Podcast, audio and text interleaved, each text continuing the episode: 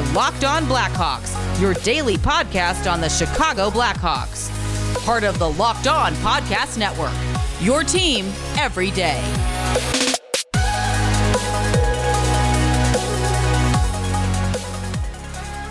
Welcome in to the Locked On Blackhawks podcast, your daily podcast on the Chicago Blackhawks. Today is Thursday, February 10th. I'm your host, Jack Bushman. You can find me out on Twitter at JackBushman2, or you could also go and check out my Strictly Blackhawks account at Talkin' Hockey for all the latest Blackhawks news and updates. And if you like what you're listening to today, then please be sure to go and follow the podcast. You could also go and leave me a review if you want to as well. It'll only take a quick couple of seconds. It'll help me out tremendously. And best of all, it's 100% for free wherever you may be listening to your podcasts, whether that be through Apple Podcasts, Audacy, Spotify, Google Podcasts, etc. It's all absolutely for free. And if you go and follow the show right now, then you'll be able to get the latest episode as soon as it comes out each day. All right, good morning, everyone, and as always, thank you for tuning into another episode of Locked On Blackhawks and for making the show your first listen here to start your day.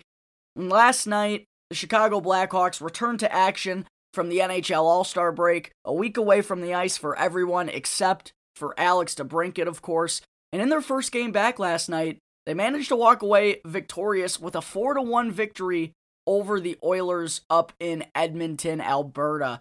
So, of course, on the show today, here, folks, I'll be going over everything of note from that 4 1 win last night. I'll also discuss Mathieu Darche, who is a former NHLer and current member of the Tampa Bay Lightning's front office, becoming the sixth candidate to receive an interview for the Blackhawks' vacant general manager job. And then to wrap things up today, ooh, excuse me, to wrap things up today, I'll also break down President Danny Wirtz's conversation with NBC Sports Chicago on his father Rocky's embarrassing outbreak towards a couple of media members during last week's town hall meeting. All that and plenty more right here on Locked On Blackhawks. To kick things off this morning, though, folks, why don't we get into the solid victory last night from the Blackhawks over the Edmonton Oilers? And for those of you who tuned into the show yesterday, uh, as always, thank you for all the constant support. You're the reason why I do all this work on a daily basis. Thank you for all the listeners out there who tune in regularly to Locked On Blackhawks. It means the world to me, seriously. Um, but if you tuned into the show yesterday, not to toot my own horn or anything, but sometimes I'm right about a couple things, folks. Uh, and if you listened yesterday, then you heard me say my first key to victory for the Blackhawks would be to come out with a strong push right from the opening puck drop and to get that lead coming out of the first period. Heading into the All Star break, the Blackhawks had only scored the first goal in six of their last 16 games. No wonder things have been going the way that they were. They just weren't having the lead enough, constantly playing from behind. And if we've learned anything from the Blackhawks, this team simply isn't built to be coming from behind all the time with their lack of offense consistently. Um, but last night, they actually listened to me. It's like the boys heard me or something. Uh, because less than two minutes into the game, on a power play, Patrick Kane and Alex DeBrincat, I mean, who else?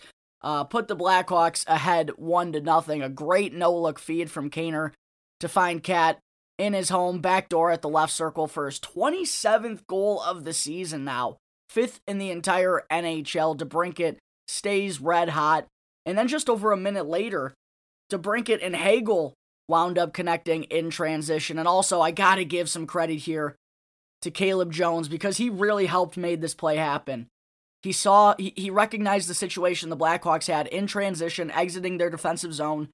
He decides to jump up into the play to give his team numbers, and then he drives the net to force the defenseman back and opens up that passing lane for DeBrincat to find Hagel, and then he beats Smith for his 13th goal of the season to double the Blackhawks lead, just like that in the opening three minutes of the game. Two goals on two shots for the Chicago Blackhawks and two points in the early going for DeBrincat right off the bat. And let me tell you, folks, Mike Smith was in net for the Oilers last night, and oh my gosh.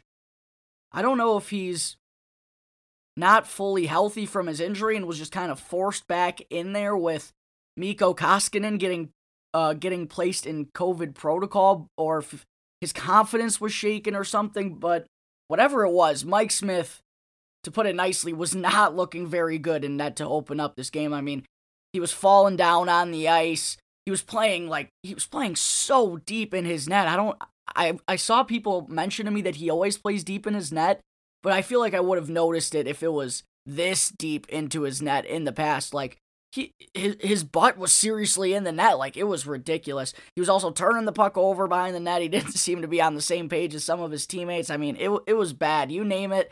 Mike Smith did it wrong in that first period last night. And I actually have no idea how the Hawks weren't able to get like four or five by him in those opening 20 minutes because that's seriously how unconfident he looked out there on the ice. Uh, and that actually was another key to victory for me on yesterday's episode that I mentioned. I said the Hawks were going to have to take advantage of this shoddy defense and poor goaltending combo for Edmonton with a bunch of guys out of the lineup for them.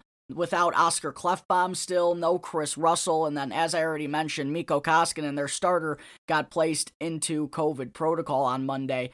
Uh, and even though I thought it was going to be Stuart Skinner and net for Edmonton yesterday, the situation still kind of wound up being true, and maybe even a little bit more so with Smith in there. Um, and that second line for the Blackhawks, they, they were great right from the get go. DeBrincat, Dach, and Hagel, they wound up uh, taking advantage in the early going to go up two to nothing heading into the first intermission. And that line, I mean, really w- was the difference maker for the Blackhawks all night long. Um, Kubalik, Kane, and Strome had their shifts, but for the most part, it was DeBrincat, Dach, and Hagel generating a majority of the chances for the Blackhawks' way.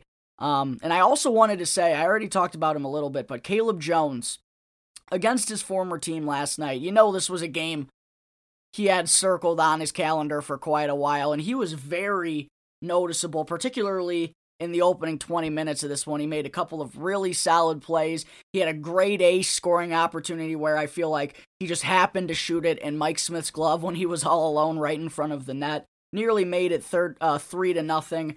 Um, but he was just really good in, in that opening 20 minutes. And as I mentioned earlier, really helped create that goal for Hagel by jumping up into the play and driving the net to open things up for DeBrincat to move that puck over to the bagel.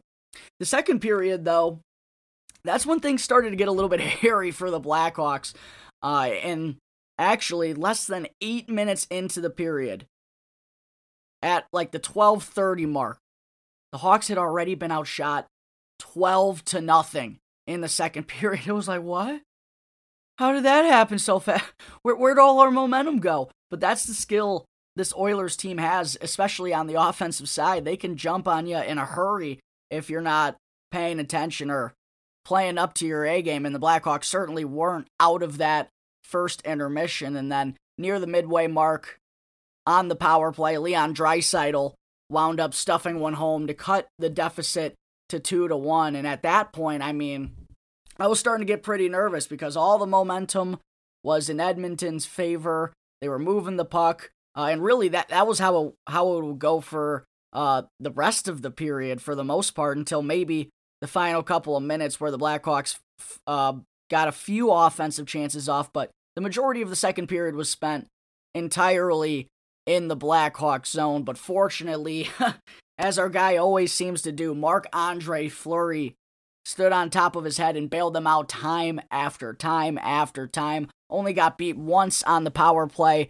by Draisaitl. The Hawks got outshot 18 to 6 in the second period.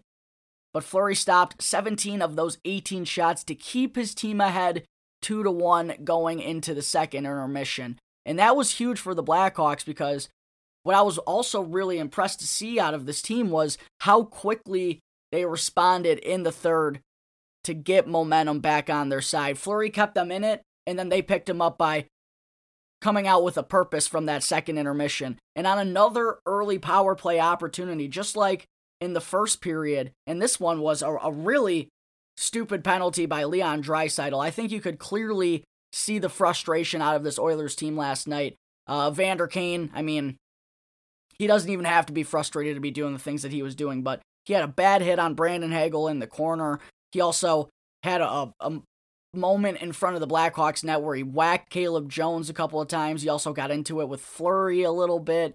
Um, so I, I thought it was pretty apparent that the Oilers were, were playing a little ticked off, and for a guy like Leon Draisaitl to make that dumb of a decision to take uh, an, an inter- a blatant interference penalty in the crucial point of the game, you know, I thought that was really telling. But the Hawks did a great job of capitalizing on their opportunity for their second power play goal of the game, and once again, Alex DeBrincat was the man making it happen. It was a great feed through the legs of an Oilers defender to find Strome's tape in front. Literally, Strome didn't even have to move his stick to brink it.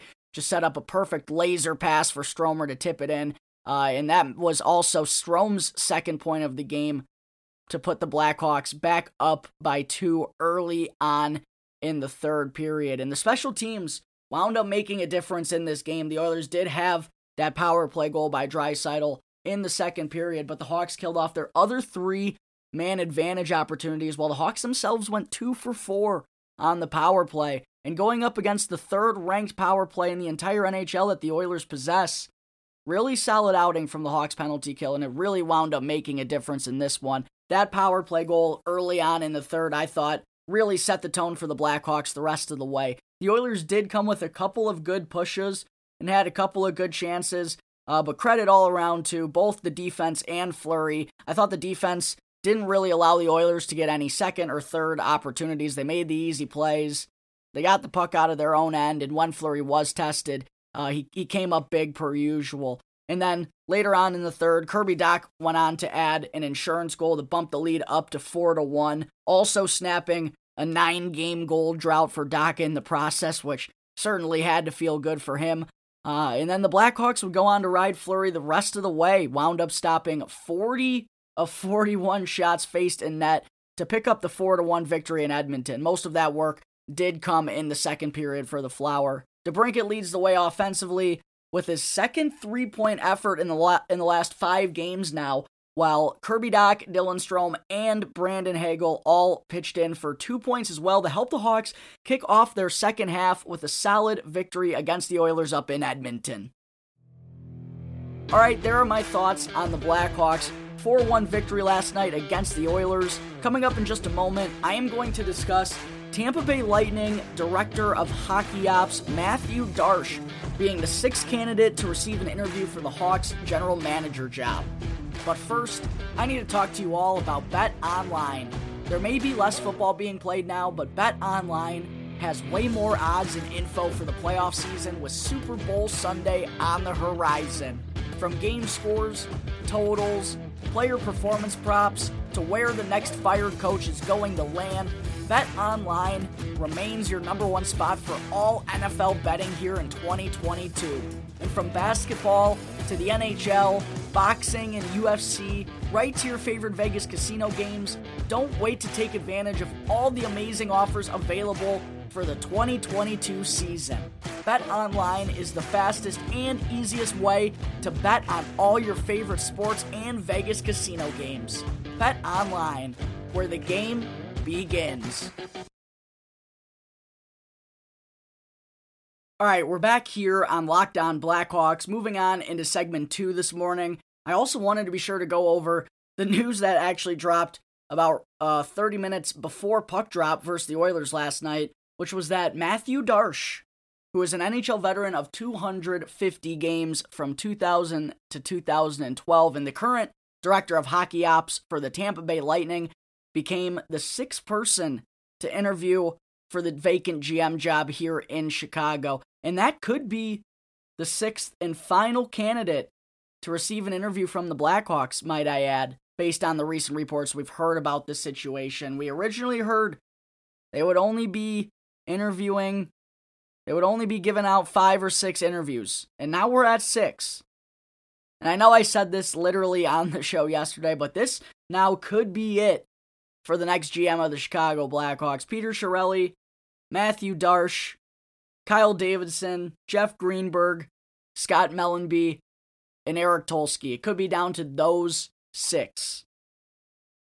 But the addition of Mathieu Darche to this group, thinking yesterday, it could have been it with those five I had mentioned, the first five.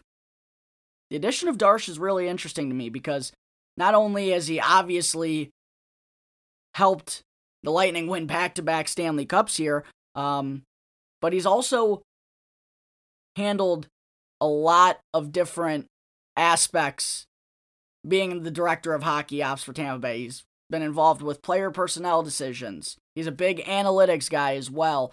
He's helped in player development, contract stuff, negoti- negotiations, cap stuff. You name it, Darche has been doing it with the Lightning as their director of hockey ops since back in May of 2019. And a lot of success has gone on in Tampa since then. So um, this obviously sounds like a very enticing option here for the Blackhawks. And I know I'm not the only one thinking that when it comes to Mathieu Darche. I mean, the resume here, it speaks for itself. But I also think it's important that Darche is a fairly recent NHL player. Last played in 2012, so about a decade ago still, but a very respected locker room guy that found himself all over the league at both levels.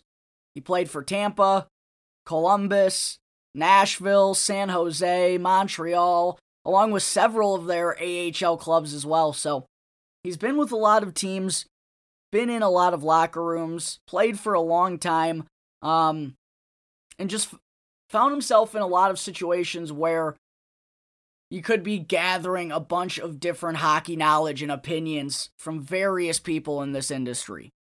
So, Darche to me would be right up there with Kyle Davidson and Eric Tulsky in my top three. And if they don't wind up going with Davidson, as I've talked about several times here on the show, he's been rumored to be the front runner for this job and have it be his job to lose almost. If it's not Davidson, I think it has to be either Tulsky or Darche, in my opinion. That's my preference. Preference, excuse me. Because they're they're both sharp analytical minds who have experience and know how to run a front office, both of which have generated a lot of success recently.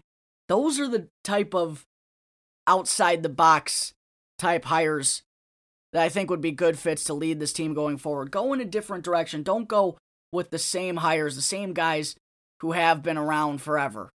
Not a Peter Chiarelli. That doesn't make any sense. I don't even know if Scott Mellanby makes all that much sense. I think he does more than Chiarelli, certainly, though. So, to me, I would be really disappointed if the job didn't wind up going to one of those three that I just mentioned. And one thing I've also thought thought about too that I, I certainly wanted to bring up to all you listeners out there, and I want to know how you feel about it as well. Um, while Kyle Davidson has done a really good job so far, and I've thought has handled the situation that he found himself in rather well, and has made a, a couple of small, solid moves. I do feel like it could be beneficial to have him and one of Tulsky or Darche calling the shots in the front office because we've also heard that if Davidson doesn't wind up landing the GM job here in Chicago, there will still likely be a role for him within the Blackhawks front office going forward. They've been very impressed with what he's done and how he's handled himself so far. So I just feel like having two of those minds working together rather than having to eliminate another top candidate, someone who else that they could really like if they're like torn, oh, I don't know if we want to get rid of Kyle, but we really like Tulsky or we really like Darche, whatever the situation may be. I just feel like it could be beneficial to have both of those minds working together. That's just how I see it, though. Um, but I was definitely intrigued to hear the Hawks gave out a sixth GM interview on Thursday with Mathieu Darche from the Tampa Bay Lightning's front office getting the honors, and this could be it for the GM interviews here in Chicago. So uh, we'll just have to wait and see what the latest is in the next couple of days regarding this whole situation. All right, there are some quick thoughts on Mathieu Darche being interviewed by the Blackhawks for their vacant GM job.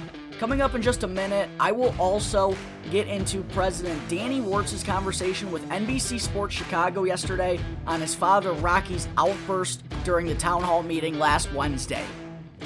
But first, I need to talk to you all about RockAuto.com. Rock Auto is a family business that's been serving auto parts customers online and do it yourselfers for over 20 years. Go to rockauto.com to save money and time while shopping for auto and body parts from hundreds of different manufacturers. Why would you choose to spend 30%, 50%, or even as much as 100% more for the exact same auto parts at a chain store or at a new car dealership? Chain stores and car dealerships have different price tiers for professional mechanics and do it yourselfers, but RockAuto.com's prices are the same for everybody and they're always reliably low. The RockAuto.com catalog is also remarkably unique and super easy to navigate. You can quickly see all the parts available for your vehicle, from motor oil to tail lamps and even carpet, and you can also choose the brands, specifications, and the prices that you prefer. And best of all, the prices at rockauto.com are always reliably low and the same for professionals and do it yourselfers.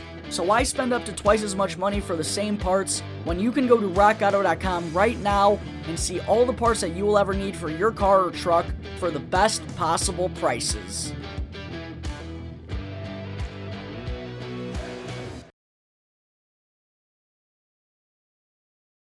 Welcome back to Locked On Blackhawks. I'm your host, Jack Bushman. Moving on into segment three now on the show this morning. Before I let you all go for the rest of the day, I also wanted to be sure to quickly go over Danny Wirtz's conversation yesterday with David Kaplan from NBC Sports Chicago on his father Rocky's outburst towards a couple of media members and Mark Lazerus and Phil Thompson during that town hall meeting last week.